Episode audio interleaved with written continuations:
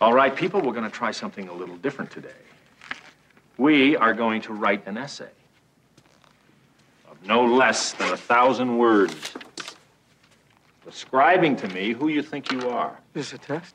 And when I say essay, I mean essay.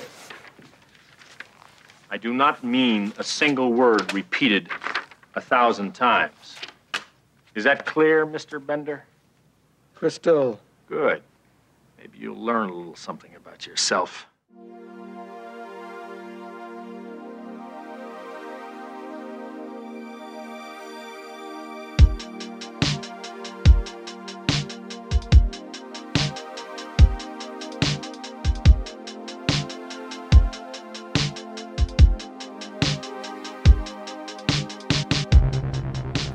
Hello and welcome to the Weekly Reel podcast. My name is Ken.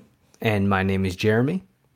And this week we've got Saturday Detention with Principal Vernon in the iconic 80s classic The Breakfast Club. But before we get into the Breakfast Club, uh, let's get right into our podcast ritual. Uh, so, Jeremy, um, in actually, before I do that, uh, for anyone tuning in for the very first time, uh, this is where we uh, both Jeremy and I share one movie or TV show that we want to share that we've watched within the last week. So, Jeremy, uh, what is that one movie or TV show?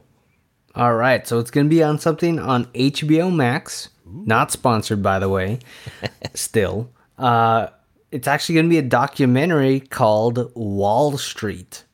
Ooh, Yeah. okay. And it's not Wall Street that like you're thinking about. It's actually Michael Douglas. No, yeah, not Michael Douglas, but actually Mark Wahlberg. Um, so it's going to be W A H L Street. You know what I mean? Uh, so it's basically a documentary of Mark Wahlberg and all his businesses. He has like six businesses going or something like that in the show. Uh, you get to see him kind of juggle all the uh, all the his businesses. Like he has a uh, a gym, he has a clothing line, he has a film production, uh, even a car company, or there's just a bunch of crazy uh, entrepreneur stuff. And on top of that, obviously he's an actor, right? So he has to juggle all that stuff. So it's a pretty interesting and almost kind of motivating uh, type of documentary where you get to see him do this stuff. But I thought what makes it even more interesting is to see how his businesses were affected uh, when COVID hit. Ooh, Wow. Because you get to see um, the kind of business running as usual before. So it's like late 2019 uh, when the d- documentary starts. And obviously it ends um, close to like the, the beginning of this year. So it's a fairly new documentary. Oh wow. Okay, so I'm actually thinking of a couple of ones, uh, and only because I actually had dinner uh, with actually one of our cousins in Burlingame. But I think he also I don't know if it's the right Wahlberg. It might be his brother, but I know that they have Wahlburgers. Uh, did was that mentioned in the documentary? Oh yeah, definitely Wahlberg is definitely in there. I think he's like a you know um, co-founder or co. He's an investor for sure. Right. Um, I think he's investor or also franchisee type guy too. So he's doing on both ends of the business spectrum. But uh, yeah, and it's not open yet, right? In Burlingame. yeah, I feel like they've been uh, having that oh coming soon for like two years now. It seems like at Yeah, least. COVID definitely. You get to see uh, Wahlburgers how it got affected when COVID hit, and obviously it being a food uh, food service got hit up pretty hard. Oh, I bet. I, and that's probably why they delayed the the launching of that Burlingame, uh, I guess, location, and it's still coming soon.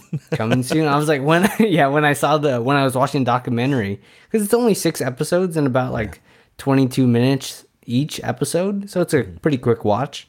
Uh, I was like, ooh. Is Wahlburgers open yet? I know, right? Well, there's actually one other uh, question that I had for you regarding this documentary. Did they at all mention? Because like it's actually one of my, I guess, favorite shows that I've watched and, and rewatched so many times.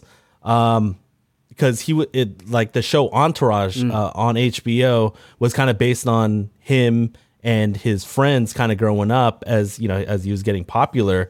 Um, did they mention the show Entourage at all in that documentary? Yeah, they definitely allude to it sometimes. Yeah. Uh, obviously, with like his beginnings and all that stuff, uh, and what he's pretty much made of himself since then. Mm-hmm. Uh, so yeah, you can probably expect those two to little references. Very nice. You know what? I actually might check that out, especially in our off season, because yeah, I mean, I, I I've always been a pretty big fan of Mark Wahlberg. I mean, dude, he's got those iconic uh, roles, especially in The Departed, or even like uh, movie like crazy comedies like the other guys. Um, so I don't know, it's just a couple of my favorite roles. Yeah. Oh man. So for for I guess my uh podcast ritual uh it's gonna you know I'm actually going to share a TV show and I, I'm actually going to test your memory a little bit, Jeremy. Uh you know, in season 1, our season 1 guest Jackie English mentioned this show on the podcast last season. And actually, do you remember the show that she mentioned? oh, um, Lovecraft County Crun- country, country. country. I think we, we butchered that on that episode. And that's actually the show that I finally kind of got back into. Uh, I watched maybe half of it and I started it really late one night uh, last year and I never got back into it. But watching the Loki season one finale, because, you know, it does star Jonathan Majors as He Who Remains, I was like, oh shoot. Well, Jackie was asking, me, I was like, hey, did did you ever watch Lovecraft Country? And I was like, oh, you know what? I completely forgot about that show. So uh, after she asked me in the, I guess at work, uh, if I had watched it, I was like, oh shoot, I gotta actually make time. So this past weekend, out of ten episodes, I was able to watch five episodes of Lovecraft Country. Um, and uh, dude, it's pretty crazy because I feel like with each episode, even though there's an overall, you know, story arc for the season that I'm only halfway through, it feels like each episode has its own little genre. Um, and so like I feel like one episode was more of like a treasure hunt. It kind of uh I guess reminded me of National Treasure or or um Indiana Jones. Uh but some like a like the episode that I kind of watched felt like an episode of like the Twilight Zone or, or or Black Mirror or something like that. It was it was pretty crazy how each episode's completely different, but it's still within the overall story arc. Yeah, I mean, I remember seeing like some trailers. It definitely looks cr- uh, crazy. Pretty much, the concept looks crazy.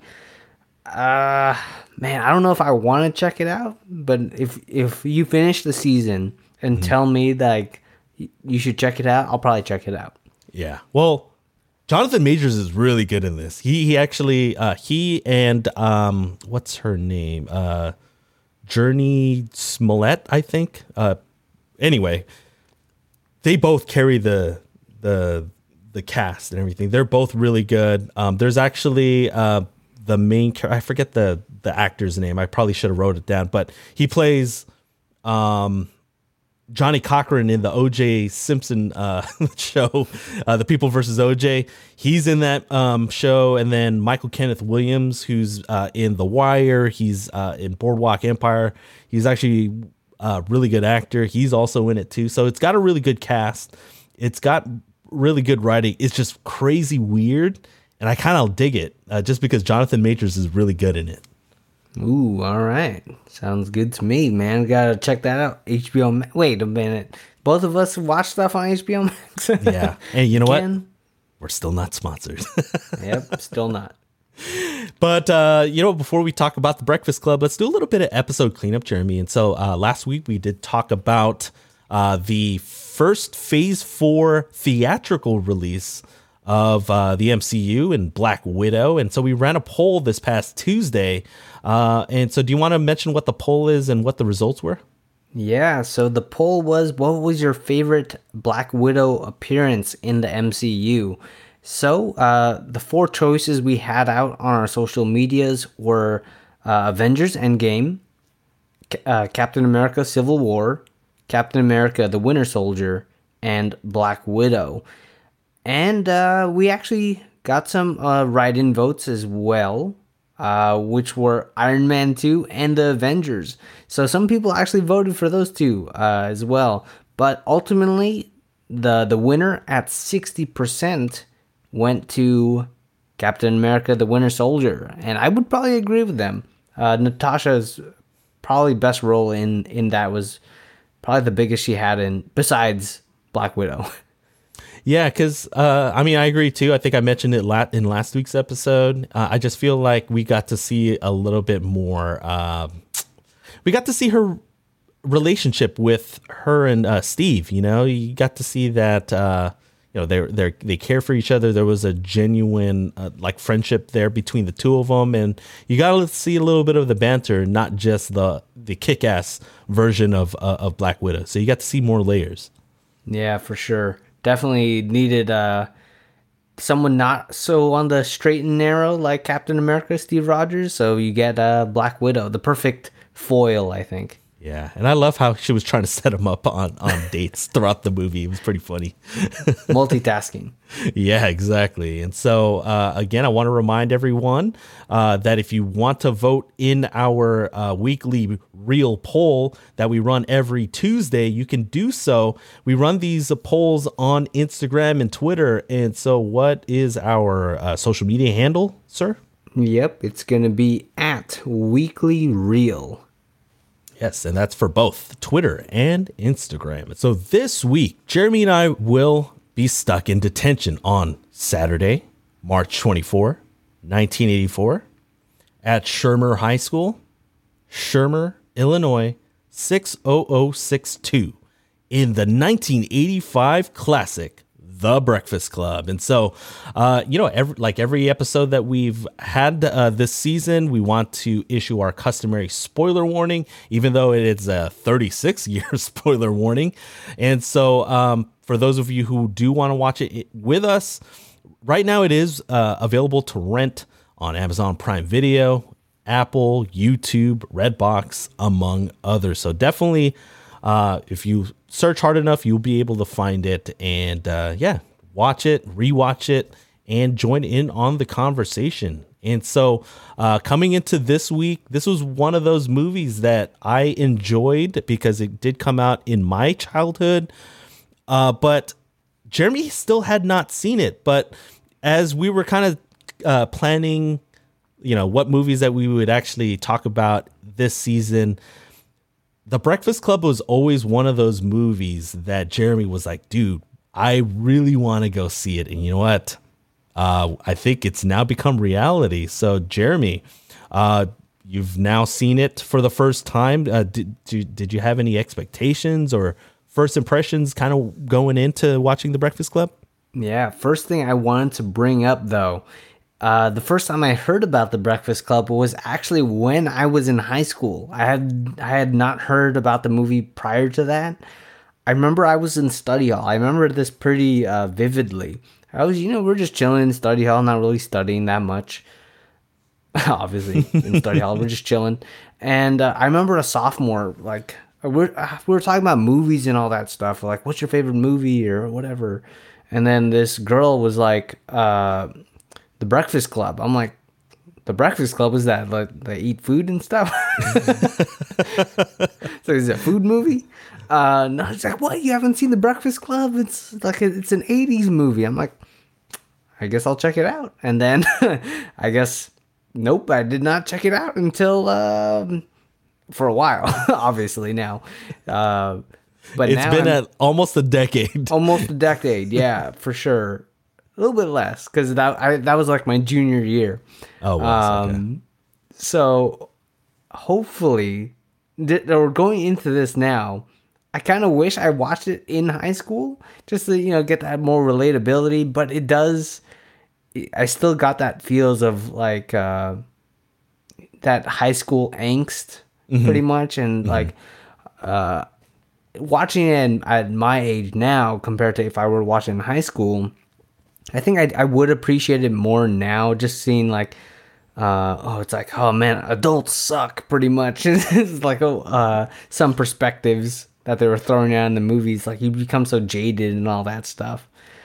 Uh, and yeah, it's uh, it's a little bit true. I know. No, I don't know. I totally understand. I mean, do you think you're uh um do you think you're you know, like the feelings of the movie would uh hit home a little bit more if you actually had watched that back in the mid 2010s when you were still in high school?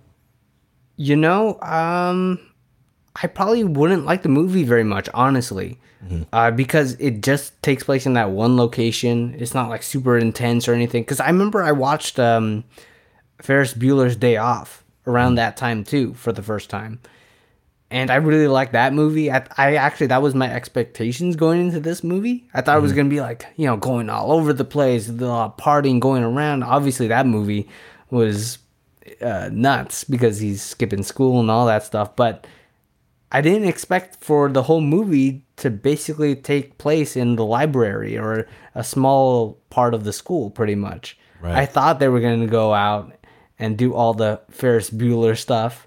But I'm like, and I started to quickly realize that, oh man, we're really to stay in here and dive into the characters. And I don't think uh-huh. I would have appreciated that back in high school. Well, That does make sense. I mean, the, you know, like as you get a little bit older, you know, you, you know, you're a young adult now. You get to actually kind of see it from both sides because obviously we were once young, even me. Even though it's been a long time, I don't think I remember that whole thing. But it, it's just you know, you just gain more perspective now. You know, when you start to adult. Is that right? Yeah, definitely. And you could kind of understand every every perspective that they're coming from. Like there are moments, even though I'm not older, well, I'm not that old yet or anything. I don't consider either of us old, really. Um, but Thank there you, are times where I'm like, appreciate wait, what? I was like, thank you, I appreciate that. and just I find myself like, ah, kids these days. you know what I mean? Um, but when I see the the perspectives of the the characters in this, I'm like, man, I sometimes I I felt like that way. I felt like Brian. I felt like like Andrew and all that stuff. Um, and so I felt, but you can see it with more mature eyes now, I guess. And I wouldn't be surprised if I watched it again, like another ten years, uh, with a whole new lens. Uh, I would pr- probably find even more appreciation for this movie. Right. And so now that uh, we've uh, kind of talked about like kind of like your feelings kind of going into it, like what'd you think of the movie over uh, overall? I think obviously my expectations I thought it was gonna be like this crazy adventure and all that stuff, but it was more about like friendship, um, expectations about becoming a, an adult, uh, what to really, how you f- should um, think about your own self identity. I think is the main uh, message of the movie is obviously in high school everyone's trying to find their identity and that's what these char- uh, these characters are all going through Yeah. and i love how some of them are uh, are basically no bs and point out like man man you're lying. You think about this like you think you're all that but you know you're you're nothing pretty much you're just like the rest of us. Uh, and so i love how the movie though is all the characters are like so distinct and memorable because without that if no if one character was kind of just bland uh that last scene wouldn't hit as hard as it does Yeah, um, that uh, closing monologue. I mean, it, it, and we'll get to that a little bit later, but um, I just love how you know, kind of going in, you have that expectation of you know, like these stereotypes, especially you know, with the traditional archetypes of uh, you know, how, you know, basically the dynamic of high school. I feel like that really hasn't changed from you know where you know, the setting is with the 80s versus now i would imagine there's still going to be like the you know the smart person or uh the the prom queen or you know the athletes. There's still going to be those dynamics and it, i don't think those will ever go away. And i think that you know, I think that's the struggle. Just like you said, and what we've talked about in past high school movies that we've covered here in the Weekly Reel podcast. Uh, when you're that age, you're just like struggling to find your own identity, right? And so um, I think this movie just hits home in terms of, hey, you know, why do we need to be pigeonholed into, you know, how like our how we're perceived uh, by like stereotypes, but you know like there's so many different shared experiences. Everyone's kind of going through different things, but a lot we're all going through very similar uh, things. You know, we're you know there are certain times where we deal with pressure, but it's like different pressure, but it's still pressure. You know what I mean? Because I'm going to mention again, back in uh, my high school, very small high school, only like 150 people. Even in that, you got the stereotypes in there. And uh, as a bit of an introverted kid, it's like, oh man, do I want to step out and and talk to this person because they're in a different, um, uh, you know, social, Social group, group? pretty Yeah. much. Yeah. It's like, oh, the, there's, there's there's so much pressure and all that stuff. I'm gonna stay in my own little group and all that stuff. And but in reality, everyone's go- like, or you look at some other social groups, like, man, they got it all figured out, man. It's like, what? How come I can't figure it out? Uh, when in reality, man, no high schooler really knows what they're doing. And, and now, and looking at this movie, I love how they basically take every person, yeah, or one person from each social group, and just put them all together, and uh, somehow, or how would we we would like it for to be in high school, where they eventually have this mutual respect for each other. Yeah, there was a, there was this one part in the movie when uh, I guess it was Claire and, and Bender. They were having that back and forth, and they were t- you know Claire was you know trying to you know throw some shit back at uh, at Bender because man he, he- obviously he was kind of really going he was really going at Claire uh, throughout the movie, and during that part where Claire was talking about how oh you know because Bender was uh, talking down or talking shit about you know people or students that uh, want to um, be a part of these social clubs and and join activities and everything, school activities, and she basically said, you know what? The reason why you don't like join these is be- the way you trash them is because you're scared or whatever. I'm like, oh, you know what? That kind of hit home because I was like, just like you, for me, I was an introvert as well. But you know, like one of the worst things you can kind of go through in high school is rejection and everything. And I don't know, I felt like that kind of hit, and I was like, oh yeah, that's probably why I didn't really join too many activities is because you know I just felt that fear of rejection. You know, I don't know if you felt the same way. Exactly, because I think I mentioned on the Mean Girls episode that we did uh, that I wanted to join like the drama club or something like that, or pretty much do a little bit of theater, but none of my friends were in it, and so there was that that pressure. I was like, oh man, if I go in there, they're gonna look. Everyone else is gonna look at me weird. So I ended up not doing it. So I was kind of like Claire in a way where it's I was just scared. Yeah, yeah. I mean, I think you mentioned that in Mean Girls and also High School Musical. Oh, yeah. I think we were talking about the song, right? Yeah. I forgot the name of the song already. I kind of blocked that from my memory. Yeah. You know I'll which re- song I'm talking about I'll in the rewatch it, cafeteria. yeah. Yeah, and uh, s- stick to the status quo. There you go. There it is. There you go. See, I, I knew you'd remember. That's There you go. oh man. But uh, was there any other um, overall thoughts that you had on on I guess the general themes of, of the movie or anything like that? There, there were some things that I thought they were gonna go, uh, some directions that they were gonna go in specifically with um, with Vernon, but I'll actually mention it in our first topic. Okay, sounds good. Well, there was a couple of random thoughts that I had just on the movie, just because uh, I think I mentioned to you this uh, mentioned this to you offline. Uh, it had been many years since I've seen this movie. I, I forgot a lot of it actually, and so it was kind of like almost watching it for the first time for me. Uh, but uh, one of the just random things that, or a couple of random things that just jumped out at me for me, uh, it was, uh, dude, the music was just totally 80s. it was Mm. I love pretty that, man. I know it brought back memories, uh, and even like the way they were kind of dancing and everything, dude. I forgot how funny Andrew, like after you know he was like smoking weed and hotboxing, it was so funny. Like the moves that he was doing, it was so intense. The way he was dancing, I was like, whoa. Yeah, they were their their dancing was pretty intense, and but just imagine them doing that and. There's no music, right? so I'm just kind of imagining. I'm like, man, that'd be super cringe in real life. Yeah. Oh no, for sure. It But that's it high was- school. Yeah, uh, but dude, I just like that version of Tae Bo that he was doing and the cartwheels. I was like, oh my goodness, this is so crazy. And obviously the dance number at the end when they were kind of doing the uh, choreographed dances with the boys and the girls and everything.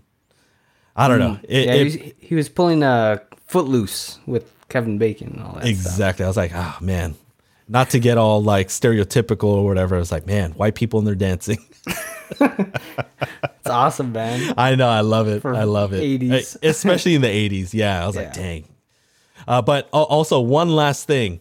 And I feel like one of the reasons why the Breakfast Club has kind of been near and dear to my heart is because of the theme song, uh, which is Simple Minds' Don't You Forget About Me. Hmm. Um, I mean, you talked about your high school experience. That is actually the theme song, or that's actually our graduation song uh, of after you know we you know flipped over the the tassel and everything. We graduated high school, and that was actually uh, the song that we ended our graduation ceremony. Dang, man, that's awesome. Yeah, Man, I wish mine was like that. We all we got was uh, the, the Star Wars theme in credits or uh, rolling credits theme. yeah, and, and it was fitting too because I mean, if you just just sing along, and every time I hear it. It always brings me back to, to high school graduation. It, it's such a good song. It is. It's a happy song. It's not a, a an emo song like uh, what Vitamin C and that Yeah. uh, graduation song or, Oh, or yeah. whatever. I was like, man, some of these are really emo. I don't know if I want that. Yeah, you want to end with, like you don't want everyone crying. I guess there there's crying regardless, but I, I would probably like that for a graduation high school song for sure. Yeah, yeah, definitely. Always brings me back. It's so always good times. Uh, but Jeremy, let's get right into our topics uh, for the Breakfast Club. And so the first topic, uh, I mean, obviously, uh, we had uh, the five high school students. And so of the five students, which detention reason surprised you the most? So Jeremy, so we had uh, Claire, who uh, I guess we find out that she ditched class to go shopping. That's the reason why she was in uh, detention. Bender, he uh, was caught pulling a false fire alarm, a false fire alarm, and uh, was it with Brian? He accidentally had a flare gun, and we'll definitely get more into this a little bit later on. But he accidentally fired a flare gun in his locker because uh, he was upset for receiving an F on his shop project. Uh, Andrew was in Saturday detention because he taped Larry Lester's butt cheeks together. Man, that sounds brutal. And we find out that Allison had nothing better to do. so, uh, out of those five, uh, which surprised you the most? Uh, for me, when I was watching it, and my face just dropped when uh, Brian said he had a gun in his locker. Yeah, I was like, oh my goodness, this got dark hella fast. And I was like basically glued to my screen when he said that. I was like, holy crap. Because out of all the uh, kids in there, pretty much, he seems the most innocent, the most like wide eyed and good natured.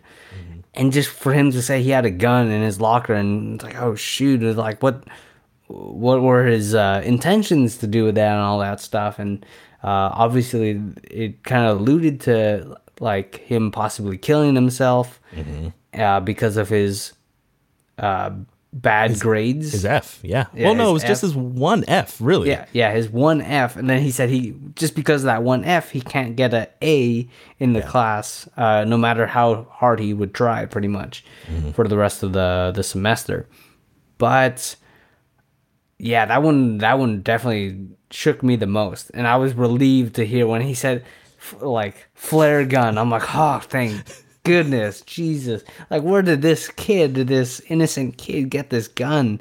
Um so I, I was pretty relieved when he said flare gun and and then my mind was racing. I'm like how is this kid only in saturday detention? And then Yeah. it's like oh the flare gun like blew up in his locker Yeah, blew up his locker. I guess that ruined his uh, his horrible lamp. I guess. Uh, but yeah, I was I was like you. Um, I will. You know, my real answer is also Brian. Um, in that, just you know, that whole thing when Andrew especially was questioning us like, why do you why do you have a gun? And then he was kind of like brushing it off, and he asked, you know, he asked it multiple multiple times. It was like, hey, why do you have? Why did you bring a gun? And uh, and the reasoning behind it. It, it just, like you said, got dark real quick. But in the interest of, you know, it, uh, providing different answers, uh, my answer to this is got to be Allison, just because I've completely forgot the reason why she was in detention. So it was like I was watching it for the first time. I was like, oh yeah, she was just, you know, she just wanted to hang out. she had nothing better to do. I lo- I love how they end that pretty much. It's like I had nothing better to do. It's like oh man. I know, and she had that sheepish grin, and, and everyone was just cracking up. And then she's all like, "You guys are laughing at me," and you you could tell it was like awkward because they don't really know her and everything. And then, uh, and then when she started laughing at herself, then everyone just like literally cut loose because obviously they didn't want to hurt her feelings, um, because she is the quote unquote basket case. Uh, uh you know, just to quote the uh, opening monologue and the closing monologue. But uh, I don't know. I just feel like Allison what in a weird way was like the person that told it like it is even though she was the compulsive liar it was just a weird dynamic and um, i just thought it was funny that they just i guess revealed that and obviously it was after both uh, andrew and brian's story you know Yeah, because there's definitely that that that need of levity. Yeah. After such a dark thing, I was like, and it it fit in the character of Allison too. So I love that part also, just to cut the cut the cold uh, the cold air a little bit. Yeah. yeah yeah i mean and I, I don't know like i i just love the writing that that whole section the writing was just on point for the whole entire scene and that scene actually took up a lot of the movie i forgot how much it took up Yeah, it's like the last twenty minutes. yeah Pretty much. exactly so uh, jeremy let's get right into our second topic. And so this one's a little fun actually. I think it's been a while since we've done this. Um, and so topic two for this episode is well in your version of a remake of the breakfast club in 2021 which is when we're taping this who would you cast as the brain which is brian an athlete who was andrew a basket case who is allison a princess claire and a criminal uh, bender All right. So I feel like if they were actually going to make like a remake for The Breakfast Club, they would actually go with actors younger than the ones I'm going to choose. It's just Oh, because I can't, I don't know. I don't Young actors? follow, yeah, the, the super young actors. So I tried to go as young as I could. And I was like looking it up, uh, how old the actors were during Mm-hmm. the actual Breakfast Club. They were like um, uh, early to mid 20s, pretty much. Uh, so I tried to follow that, at least for the most part. Um, so I'm gonna start off with the athlete, uh, Andrew, and uh, Emilio Estevez wasn't like the biggest athlete or anything when when you actually saw him. So I'm gonna stay uh, in that same vein. I'm gonna go Tom Holland. I almost, I almost picked him. I'm glad I changed that because I, I, I was thinking the same thing because you know he's a little shorter, but he really can. Uh, it seems like in high school, and I was like, dang, Tom Holland's the easy. But I wanted to go different. But Because Dude, that's so good. Tom Holland would I could have picked him for the brain too, but I was like athlete. You got to be. Um, you know, Andrew's the, carrying a lot of that uh, side of the story. Yeah. Um, for the criminal, this is gonna be a uh, weird one. I'm actually gonna go Patrick Schwarzenegger. of course you would. So the thing is, it's like he. I think he would be the oldest out of the bunch, just Right. like um, um, what is it? Judd Nelson was. Yeah, in the Bender? group. Yeah. yeah, Bender, pretty much. And um, I feel like he has that that cockiness about him too. I've seen him in other other movies, and I feel like he would do it. And he's a pretty tall dude, is saying the t- tallest out of the bunch. Uh, so I would probably do that as well. Uh, I kind, I kind of went in that regard in terms of, of that same rationale with someone a little bit older for Bender also. But go ahead. Sorry. Yeah, because he has that mean spirit about. It. I don't know if he's still like a. Uh, I don't know if his acting chops are there yet. I'm not sure. He did pretty good in the last movie I saw him in. Uh, but for the basket case, that's going to be um, Allison. I'm actually picking uh, Joey King, who was in the movie. Well, you might remember from like The Dark Knight Rises, but she was like a little girl back then. Uh, she was in the movie The Lie that I reviewed actually on my YouTube channel.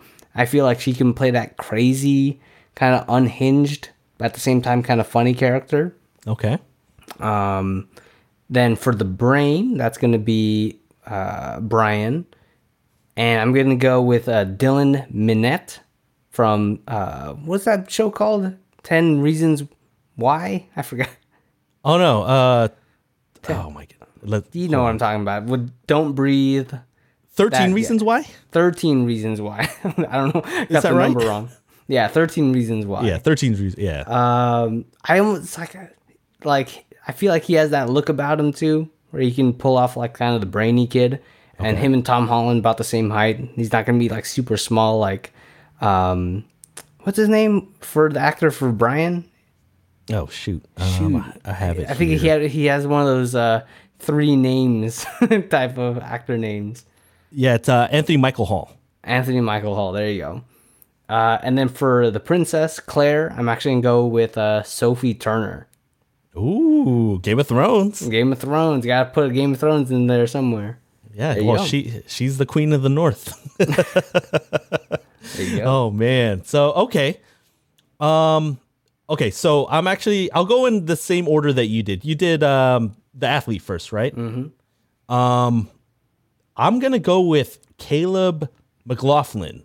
He Mm. plays Luke, Lucas in Stranger Things. you know, because I wanted to try to find like a diverse cast as much as I could, and and and he is high school age, a little bit older than that. I think he's like 20 right now, and so um, I feel like he can play a good um, like athlete, and I feel like he's got a lot of good charisma too, and I feel like he can kind of play that same uh, Emilio Estevez role. Mm, that's definitely a good one. Actually, can you uh, tee me up with the like the same order that you did? Sorry, Yeah, so it's gonna be um, the criminal next. Okay, so with Bender, the criminal, uh, again, Stranger Things alum. This is my last Okay. one. Uh, it's I'm not. I promise I'm not trying to do the whole cast. David Harbour. No, I'm just kidding. oh my goodness. Or uh, uh, Astin Astin uh, Sean Astin. Sean- oh shoot. Well, um, I'm actually gonna pull uh season three alum Dacre Montgomery. He plays uh Billy. And he played like a real jerk, and he was a little bit older, and so I feel like he'd be a perfect bender um, for the same reasons why you picked your uh, criminal. Dude, I love that casting just because uh, in the Power Rangers reboot that he was the star of, they basically did for the first 30 to 45 minutes of that was basically the Breakfast Club. Nice. yeah. And he was the Red Ranger, but so he would technically be more uh, level headed. But anyway, I like that casting. Yeah, well, for me, that was actually the last one. That was the hardest one. Bender was the the hardest one for me to find. So I'm actually pretty proud of that one when uh, when I finally thought of him. Uh, who was the third one? Sorry. Uh, that's going to be the basket case. So basket case with Allison. I think we mentioned her like prior in a different uh, an earlier episode. I'm going with Anya Taylor Joy from the Queen's Gambit. I feel like she can kind of switch up her uh, her persona a little bit, where she can kind of play that kind of aloof, kind of just wild card. Uh, same thing like with uh, Ally Sheedy. Um, who was next on the list? So it's going to be the brain next. The Brain. You're gonna love this one. Jack Dylan Gra- uh, Grazer from It and Shazam. That kind of nerdy kid. Yeah, that's a good one. Yeah, Dude, I was proud of that one too. and then the last one, uh, Claire. I mean, I initially thought of Tom Holland as uh, as Andrew again, and so got to go with Zendaya for Claire. So um, that's my five, uh, and obviously everyone knows Zendaya. And so actually, I have a bonus one for you. And I didn't ask you who would you cast as Principal uh, Principal Vernon Ooh, dude, off that's the top a good of your one. head. Off the top of my head, uh, Frank Grillo. that would be a good one. Oh my goodness. Just because he's so intense. yeah. And you know what? I went the intense route too. Especially after watching Whiplash, J.K. Simmons, bro. Ooh, damn. I was almost gonna say uh, Woody Harrelson. Oh, that would be an interesting casting. yeah, Oh my that would be that would be weird. But yeah, Frank Grillo. Just I like yours too. J.K. Simmons, freaking intense, dude. I know. Especially it, it, helped uh, me think of J.K. Simmons because uh, obviously uh, Emilio Estevez's character is uh, Andrew, and obviously we got a lot of Andrew and J.K. Simmons, whew, going back and forth uh, from a few weeks ago. Yeah, too intense. So good. But uh Jeremy, we're at that part of the uh, episode where we want to involve the audience because this is why we do the podcast is for you guys. And so um this week's audience question is, I mean, we're talking about the Breakfast Club in the 80s. Which decade had the most iconic high school movies? And so if you were to pick a decade, which would you pick? Is there a little bit of a bias? Yeah, I'm gonna say a little bit of a bias. I'm gonna go with the '90s. there you go. uh, I love the '80s music though, but I feel like um, the '90s high school movies when it hit its peak, and then after that they just have to parody parody them. So after that, obviously, you got like the uh, the early 2000s parodies of all the '90s movies. Like Mean Uh, I would Girls. go, yeah, yeah, yeah, exactly. But I would go with '90s for me. Yeah, I mean, because I mean, there's what Clueless. What are Mm-hmm. some other movies uh, that came out Uh, in the like um in the decade? Like she's all that. She's all that. Yeah. Yeah, uh, those are some of the ones that pop out to me. I can kind of remember off the top of my head, but it's kind of hard. I don't. Yeah, I didn't. Obviously, I wasn't in high school at the time. Yeah, you were born. just the kid, just the kid. Uh, for me, I, I'm going biased. I'm gonna go with uh, the '80s, even though I wasn't in high school in the '80s.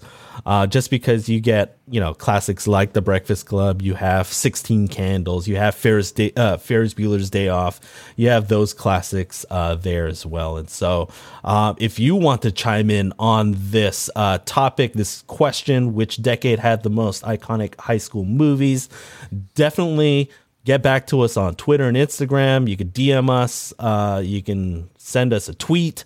Uh, but also, um, I mean, you could also email us. But before we get to the email, because I'm kind of curious to know if you actually learned it this week, uh, what are our Twitter and Instagram handles? So it's gonna be TWR podcast at gmail.com. And that's not it. Right? That's uh the initials. That is our initials, but it's uh, oh man, you're gonna get a bounce back. I don't think that's taken. uh, but uh, our email is weeklyreelpod at gmail.com. Uh, what, what and just to remind everyone, what what are our Twitter and Instagram handles? It's gonna be at Weekly Reel on Instagram, Twitter, and Facebook. Yes. And so, uh, again, definitely follow us on all of our social medias uh, for the latest news on uh, everything the Weekly Reel podcast has to offer. And so, Jeremy, let's take a quick break.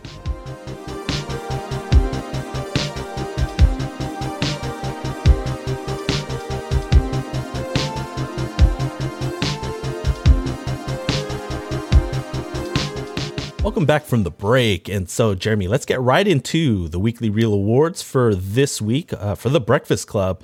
And so, it's been a while since we've had this, just because I feel like we've been talking a lot about, uh, well, we've been uh, just talking about new movies. A lot of them ha- actually have, right? Mm-hmm. Yeah, basically all these like new movies, we always do like a bunch of topics and all that stuff, and we haven't been able to do A classic movie, like right? a classic movie in a while since like Dirty Harry. Maybe Dirty Harry, yeah. And so I definitely want to dust off these two awards, and this is actually a a pick 'em. You could pick either or. And so the first award that we want to give out is either the Marisa Tomei slash Aunt May Award for what has aged well, or the Happy Hogan Mullet Memorial Award for what has not aged well. And so, uh, which award are you giving out, and who is the winner? Ooh, I'm gonna say, uh, I'm gonna go for what has not aged well. So the Happy Hogan M- Mullet Memorial Award. I would probably have to say uh, where it caught me off a little bit was when Bender was under um, Claire's table, man. Yeah. and it showed that one shot of basically Claire's crotch, and I was like, was that necessary? yeah. it was super close up, and I just felt like I, I did feel a little bit like icky just at the thought of it. Yeah, and the fact that he actually went in there. I, I oh, forgot yeah. about that part. I was like, whoa. Yeah. That's yeah. After that, I don't think Claire should have done anything to that guy. Honestly, that's, Yeah, that's literally sexual molestation and harassment and everything. and yeah, everything. yeah, like she had no idea that was coming. She was actually trying to help him, Yeah. and then he does that to her. I, that's. Uh, That was very cringe. Uh, I forgot about that part too. yeah, I was like, okay, I guess uh, that's not gonna make the remake. Definitely not. I hope. I certainly hope not. Yeah. Uh, but yeah, you know what? My winner for the uh, actually, I'm giving out the Happy Hogan Mullet Memorial Award is just Bender in general. Uh, In addition to that, I mean, just a lot of the stuff he would say, um, especially with Claire, he literally was sexually harassing her for the majority of the movie, if not the whole movie. It was pretty bad. Some of the stuff that he said, and again, you mentioned the the stunt that he pulled while he was underneath the desk, but even just um, like the little things, quote unquote, were still big things in the general theme, especially in 2021. You're talking about all the bullying he did. I mean, there's so many Yeah. anti-bullying campaigns now just because it was so prevalent, you know, kind of growing up in high school and even elementary school. Like bullying is just going to be a part of society, but you know, like just us now shedding a light in general about, you know, stopping the bullying. Really, no one should be bullying anyone, and everyone should be able to respect one another. But it sadly, it doesn't. Uh, it's still going to be there, no matter what. Um, Especially he for also- the first, uh, like first hour of the movie, I hated him so much. Yeah, yeah, I I did too. Um, I mean, he was even ripping books apart. I mean, just little things like that. I mean, it's basically one minor step away from burning books, and then, dude, to top it all off, I mean, just that first shot of the his locker. Obviously, it was his locker with the uh, I guess homophobic uh, derogatory term. Uh, I won't repeat that here, uh, but if you watch the beginning of the movie and in the middle, when they get to his locker, you'll know what I mean. And also, he even threatens Andrew with a knife, and he actually was threatening to stab him after he was getting his ass kicked. Yeah, see that stuff like that. It's like oh, it's going a little bit too far right now with the showing the whole bully side a little bit. Yeah, yeah, it it was uh, pretty bad um, in that regard. And so, uh, let's actually take this and let's just uh, let's get back to the lighter side of the Yeah. Breakfast Club because it kind of took a, a little bit of a turn. Uh, let's give out our next award, which is the I Am Groot Award for favorite character. And so, Jeremy, who is your winner? For me, I'm gonna pick Allison. I love characters that pretty much do all this comedic stuff on the periphery. I feel like that's that's the funniest like uh, stuff to me, where they're just on like the outside and they're doing like their own thing. Just like in that one scene when uh, Bender pulls out the knife and he stabs it into the chair. And then she just slowly comes into frame, and then pull, takes it for herself. I was like, I love that type of stuff where it's like just doesn't say anything, just like these quick, uh, basically just moments of her doing some random stuff. Yeah. were hilarious to me. I wonder if that was improv actually, and because it, like the way it was framed was kind of weird because he she literally just sneaks into the corner. It wasn't even like in the middle of the frame and off to the side. It was literally the right bottom corner, and she just like literally just pops in, quickly removes the knife, and it just leaves the frame. It was so funny. Yeah, that's I'm like small stuff like that throughout the movie. I think made uh, Allison my favorite character. Yeah. Plus her sandwich was weird and delicious all at the same time. yeah, very rivaling um, Elf, Buddy and the Elf, in his weird uh, concoctions type stuff, food. yeah, exactly. Well, for me, um, I have to pick uh, Brian just because I just relate with him, I guess, so much. You know, I think kind of growing up uh, in an Asian household, I don't know about you, there was a lot of pressure to do really well in school. And so I really felt bad for him. Um, you know, he was so dorky and so innocent and everything. I, f- I related a lot to his character, especially in, you know, when I was in high school. I was a little bit more dorky uh, than I am now. Well, I'm still kind of dorky, but I mean, we're still. but uh, you know, at least it doesn't matter as much when you're an adult, you know, because when you're dorky, you're smart and everything, and I don't know. Hopefully everything falls into place. Anyway, but um, I don't know. It's just a, a likability that he had, um, and I don't know. I, I really did feel bad for him because he, you know, he did get a lot of pressure from from his parents and everything, and I don't know. It, it just hit it hit a little too close to home at times. You know what I mean? Yeah, that, I definitely found him the most relatable. I didn't want to choose him as my favorite char- my favorite character just because, yeah, it does hit a little too close to the Asianness inside. yeah, for sure. Where it's like, ah, when he says, ah, I got a B or I got an F, and then if I, it's no matter how hard I try, I can only get a B. Like that's the highest grade I can get. I'm like, I feel you, man. I feel you so much right there. Oh, so much pressure. So much pressure. Anyway, Jeremy, let's get right into our next award, which is the Why is Gamora Award for favorite quote. Uh, well, this was a dialogue driven movie, and so I feel like there was a lot of choices. Uh, did you have a winner? Like, I love the exchange. I can't, I'm probably not going to do the whole exchange, but I love the exchange between uh, Brian and Bender. And uh, Brian's basically like, Did you know without trigonometry there would be no engineering? Yeah because obviously they were going competing between the like their two clubs or uh, social activities pretty much and bender's like without lamps there'd be no light you know what i mean it's because obviously bender's actually good at the workshop class and all that yeah. stuff compared to trigonometry or anything like that uh, so i found that funny just that exchanges like that throughout the movie and the writing was really good yeah. Well, Bender kind of forgets a little bit of a, a source of light called the sun. I don't know. yeah. Oh man, I I digress. But my winner is actually a really short one. I don't know if you remember, but you know they were actually just uh, I guess looking through each other's like personal belongings and mm. everything, and and it's that uh, I guess that dialogue scene with Andrew and Brian, and so Andrew's looking at. Uh, and he discovers that Brian has a fake ID. And he's asking, "Hey, what do you need a fake ID for?" And Brian, as a matter of fact, it's so like eager. It's like, "So I can vote." duh. he, he didn't have the duh, but I was like, "So I yeah. can vote." Such a dork. Yeah, it's like, really? What the heck? Yeah, I thought it was funny just because like it was a horrible fake ID that made him be 68.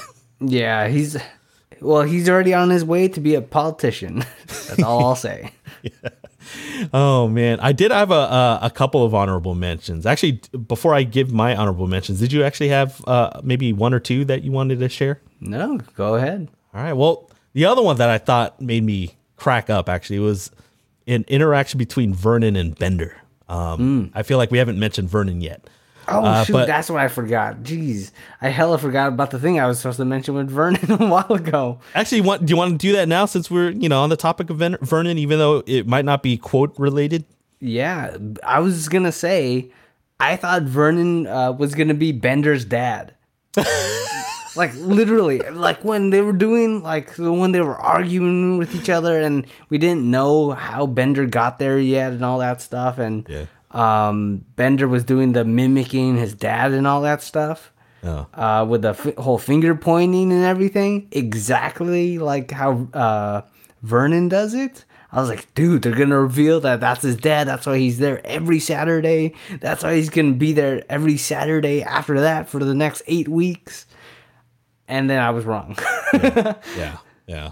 Well, I mean, I don't think they really had twists like that for like a movie like this. I think that's just how things were back in the 80s well yeah. for for one of these genre movies uh, but man it felt like he was like a like a unlikable father figure because man i felt like they were about to throw down a couple times yeah Pretty man that, that's what i was gonna say like um, frank grillo imagine that in the remake this buff buff teacher pretty much about to fight bender oh man, that'd be that'd be interesting to watch. But uh, kind of going back to the Why is Gamora Award, my uh, two honorable mentions. One's real quick uh, with Vernon, since we mentioned him. Remember when he's talking about uh, Bender and he's like, "What if your home? What if your family? Wait, no." What if your dope was on fire? and then Bender, obviously, they all just came back from you know a field trip to his locker to get his weed. He goes, "Impossible, sir it's in Johnson's underwear. Dude, I was cracking up because it was actually in, uh, in Bender's underwear. I know. I didn't know what was gonna happen there, and then he just didn't believe him. Oh yeah, of course. He uh, Vernon probably thinks that Bender is just lying about everything. He thinks he's the compulsive liar when it was really Allison. Yeah, yeah, that was a good one. Yeah, and you know, uh, just the on the other uh, other side of the spectrum, just with a I guess a meaningful quote, I gotta say, you know, the closing monologue. I mean, it almost mirrors the opening monologue. You know, with the setup and you know, obviously the reading from the essay that Brian had wrote on behalf of all five of the char- uh, uh, all five of the students. But I love the difference uh, between um, the two monologues. It ends you see us as you want to see us. And he's talking about Vernon, uh, Principal Vernon. And so he continues in the s- simplest terms, in the most convenient definitions. But what we found out is that each of us is a brain. And then they, you know, Andrew's like saying, and an athlete. Allison saying, and a basket case. Claire goes, a princess, and Bender, and a criminal. And it basically shows us that we're not pigeonholed into one thing. We're mm-hmm. all these things. You know, we all go go through all these things, and we might have like a lot of different kind of pressures. But I don't know. I just love the poignancy. I don't even know if that's a word, but the but the poignancy of this final quote to end the movie. It was pretty good. Yeah, that was definitely a good one. Perfect way to end the movie, especially with just a, a freeze frame. Very 80s. yeah, it was. All right, Jeremy, let's get into our uh, next award, which is the Avengers Assemble Award for favorite scene. I feel like there's a lot to pick from. So, Jeremy, who is your winner, or which scene is your winner? I should say. I'm gonna go with when they got all all of them got high, man. Just that I was like, that's so 80s, man. They're all dancing, all f- like uh freaking Andrews flipping around. I'm like, yeah, this is what this is what I was expecting in a in an 80s movie. It um I just remember we uh like when they're playing the Breakfast Club for Fathom events or anything like that.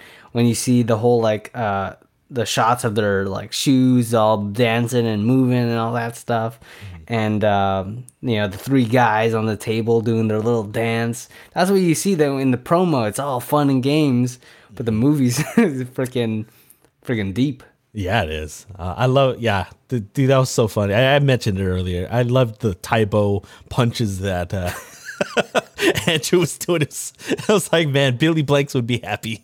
And it was kind of random though when he um he breaks the glass running into the that one room Oh yeah, he, he actually like yells and then the the the glass on the door. It was, was so bit- good. that was a bit much but very 80s very good. I know exactly. It was so enjoyable. It's definitely one of the uh, rewatchable, most rewatchable um, scenes actually in the Breakfast Club. Um, I'm actually gonna go again in the other complete opposite direction. I mean, we mentioned Andrew. I feel like his monologue when he talks about um, why he, you know, was put in Saturday detention just took this movie uh, just to another level in terms of like meaning. Because I feel like starting with his monologue, it just basically got really deep, you know, with you know like all the um, like the thoughts, the different experiences, but kind of the sh- sh- same shared experiences. Um, I mean, he touches like crazy topics, like obviously, you know, the bullying aspect of w- why he did it, you know, his motivations just to make his old man happy. Um, dude, I just loved his acting when he just got really deep and he was, you know, obviously he was very thoughtful. I feel like this got him the notoriety for future roles where it's like, dang, he could play like, you know, a serious character in addition to, you know, playing a high school student that can act, kind of act up and just, you know, act like a kid and everything. But um I don't know, it just felt like it was very thoughtful. He was even thinking about what it would be like to be Larry Lest uh what was it Larry Lester's, you know, uh dad, like how he's thinking about it from his perspective, the dad's perspective and even just Larry Lester's perspective.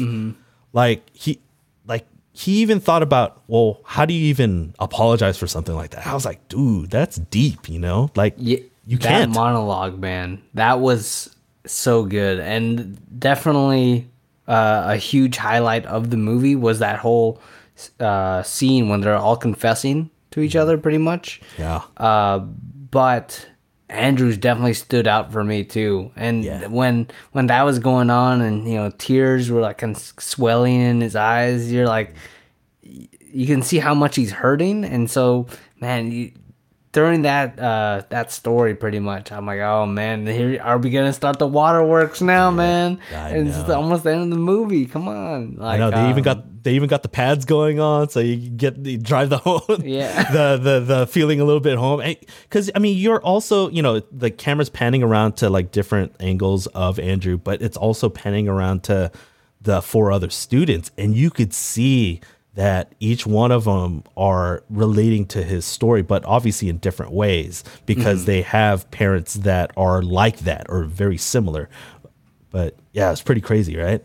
Yeah, because uh, obviously they're either the bully or have been bullied in some way. Everyone in the whole group, uh, and so for for Andrew to touch on being the bully and how he felt to be on that side, but at the same time almost being bullied basically by his father at the same time to be pressured into trying to gain his approval for to do something like that. It's like ooh uh, even Bender was like speechless, pretty much. Yeah, because I mean, Bender obviously has a kind of a jerk of a father too, and obviously that's where he gets it from. Um, and so uh, de- definitely, I, I love that. I mean, since you mentioned it, I love that quote. It's like, "Hey, you and your dad and my dad need to have a beer or something like." That. I forgot what the exact quote was. Is basically, uh, you know, it was like a bonding experience, something that uh, that they both can relate to with their horrible fathers. Yeah, such a good scene. Oh my god. But anyway, let's get into our favorite, absolute favorite section of uh, each of one of our episodes. Um, this is actually where we have bragging rights, and so uh, we're at the point in our episode where we're talking about guessing the Rotten Tomatoes score. And so currently, our score with two movies left this week and next week is 14 to 12. So I guess the best that I can do is a tie because Jeremy's up by two. And so, Jeremy, since uh, I guess you know you're watching it for the first time, did you want to give uh, your your guess for the Breakfast Club? All right, I'm gonna guess 88 percent. Ooh, you went on the higher end. Okay, I was a little pessimistic. Um, I'm going with 78 percent. Okay, all right. Uh, I bet you it's going to be 83 percent. that would be messed up. Oh shoot! Well, that would uh, clinch like a, a complete win for you. So, not the end of the world for you, but very anti uh, anticlimactic for uh, this. And so, the Breakfast Club, 1985, with a tomato meter, and still the champion. Oh man. we got Jeremy at 89% for the tomato meter. Oh dang! All right, 'Cause you know what? I thought it was. I thought it was gonna go into the 90s. Uh-huh. But I was like, okay, Ro- Rotten Tomatoes is gonna put it lower. so I'm surprised you actually went that low. Yeah. For 78. Dang, 89 though. What's the audience score? Um, it was 92, and that's with 250k uh, ratings with the audience score. Well, the tomato meter had 65, so 89 and 92. So, hey, all hail the champion, hey, two-time champion now. There we go. Hey, and so actually, I thought it would be fitting that I revealed to Jeremy in front of the whole audience that finally I got around to ordering the belt. So it is, I, I guess, uh, I don't know if it's on the way yet, but it's being built. We have a customized championship belt that we will reveal on our social medias. And where's our social medias again? It's gonna be at Weekly Reel. I actually got that one right compared to the email because we're not posting it on our email. But yeah, go on our uh, on our Instagram and stuff. There'll be pictures and everything. Yeah, well, we might even do a video, but we'll, we'll definitely figure that out. But yeah, we ordered our customized weekly reel podcast belt, and I'm so excited because I mean, even though I lost again for the second straight season, It is a close one, this though. This yeah, one. it was closer. I'm, I'm getting closer, but you know what? It's fitting that um, I mean, even though I took my sweet time to order the belt. It should be where it is right now. And, and, and all hail to the the champ. the champ is here. Uh, since we did talk about John Cena a couple weeks ago in F9, and uh, yeah, I mean, two time champ. How does it feel?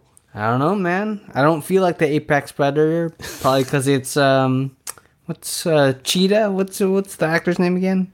Uh, it's uh, shoot, Kristen Wiig. Kristen, Kristen Wiig. Wiig. There you go. The apex predator. Yeah, man. we're I not mean, talking good, about man. Randy Orton. Randy, yeah, definitely. Uh, I'm glad to. Be, I would. I really thought I was gonna blow this uh, season up, especially. But I love having a, a close game rather than like a blowout. I love that. I think also us not having any guests this season to beat us. I know. I think uh, kept me on a roll at least for the most part compared to last last season. We were uh, we lost like almost every time. Yeah. Well, I mean, next next season we're hoping to have more guests. I mean, if even if we had one guest, that would be more guests than we had uh, for season two. But uh, you know what? Uh, I can't wait to get that belt presented to you because you are the champ, and uh, you know what? It's just motivation for me to take that champ for the uh, that championship belt for the first time in season three. But we'll definitely see that next year, probably. Yeah, maybe we're gonna have to do this whole like weekly reel awards uh, or guess the Rotten Tomatoes score uh, promo. You know what I mean? You start pointing at the like the WrestleMania uh, board and all that stuff, and we don't say anything. Yeah. Then it slowly fades to black. It's like, oh man, that's the end of the end of the show, I guess. Yeah, we're gonna be nose to nose, and we're gonna be like just looking all intense. And you got the belt over your shoulder and everything, and I'm gonna be pointing at the belt and Yeah. to the WrestleMania sign. oh Shoot, that's Oh, that's too accurate, man. I know exactly, but you know what? We still actually have an episode to finish, and let's give out our final uh, award of uh, the Breakfast Club episode, and it's the "I Love You 3000" award, where we rate the Breakfast Club from one to three thousand. So, what would you rate it? Uh, I'm gonna give it a 2600, man. That's gonna be like uh, 86% ish, somewhere around there. I think, uh, I like I said earlier, if I watched it in high school, I think it would have been lower.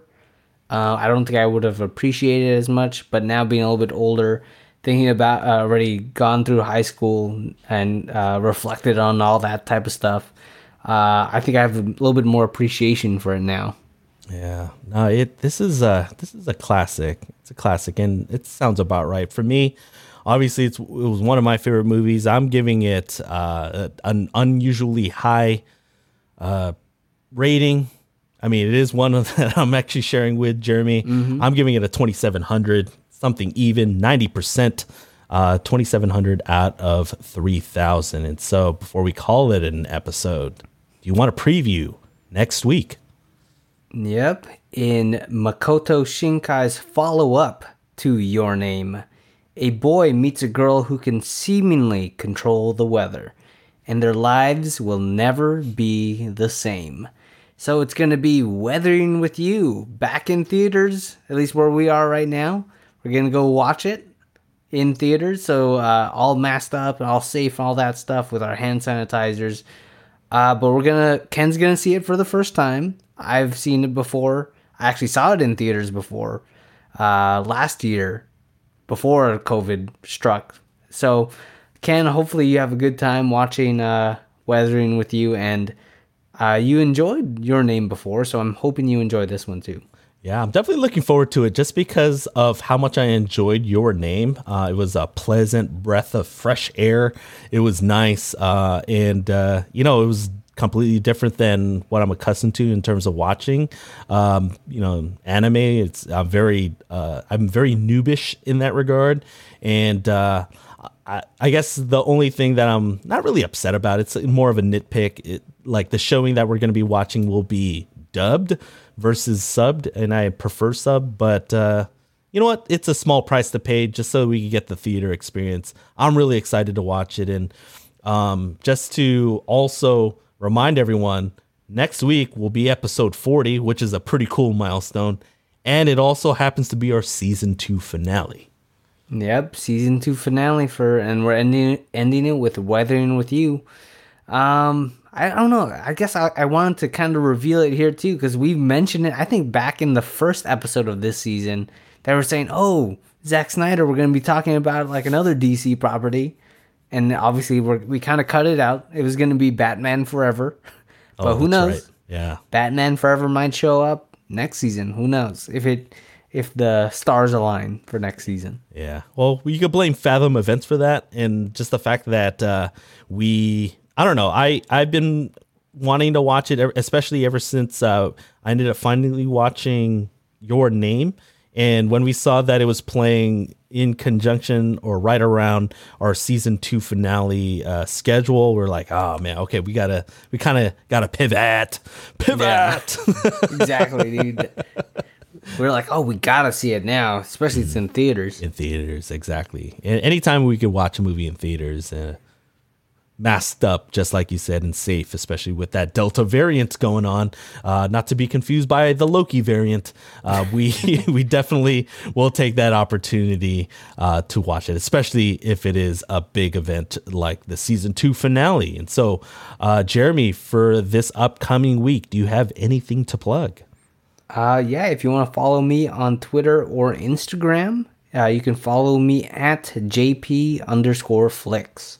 Yes, and for me, uh, you can follow me on Twitter and Instagram as well at FreeKenA.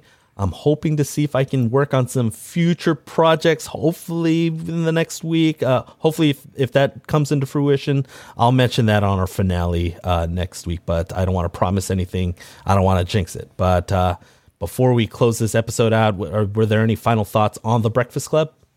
I mean, this movie, I've been trying to watch it forever, and it still wasn't on any of the streaming services, so I just freaking rented it on YouTube.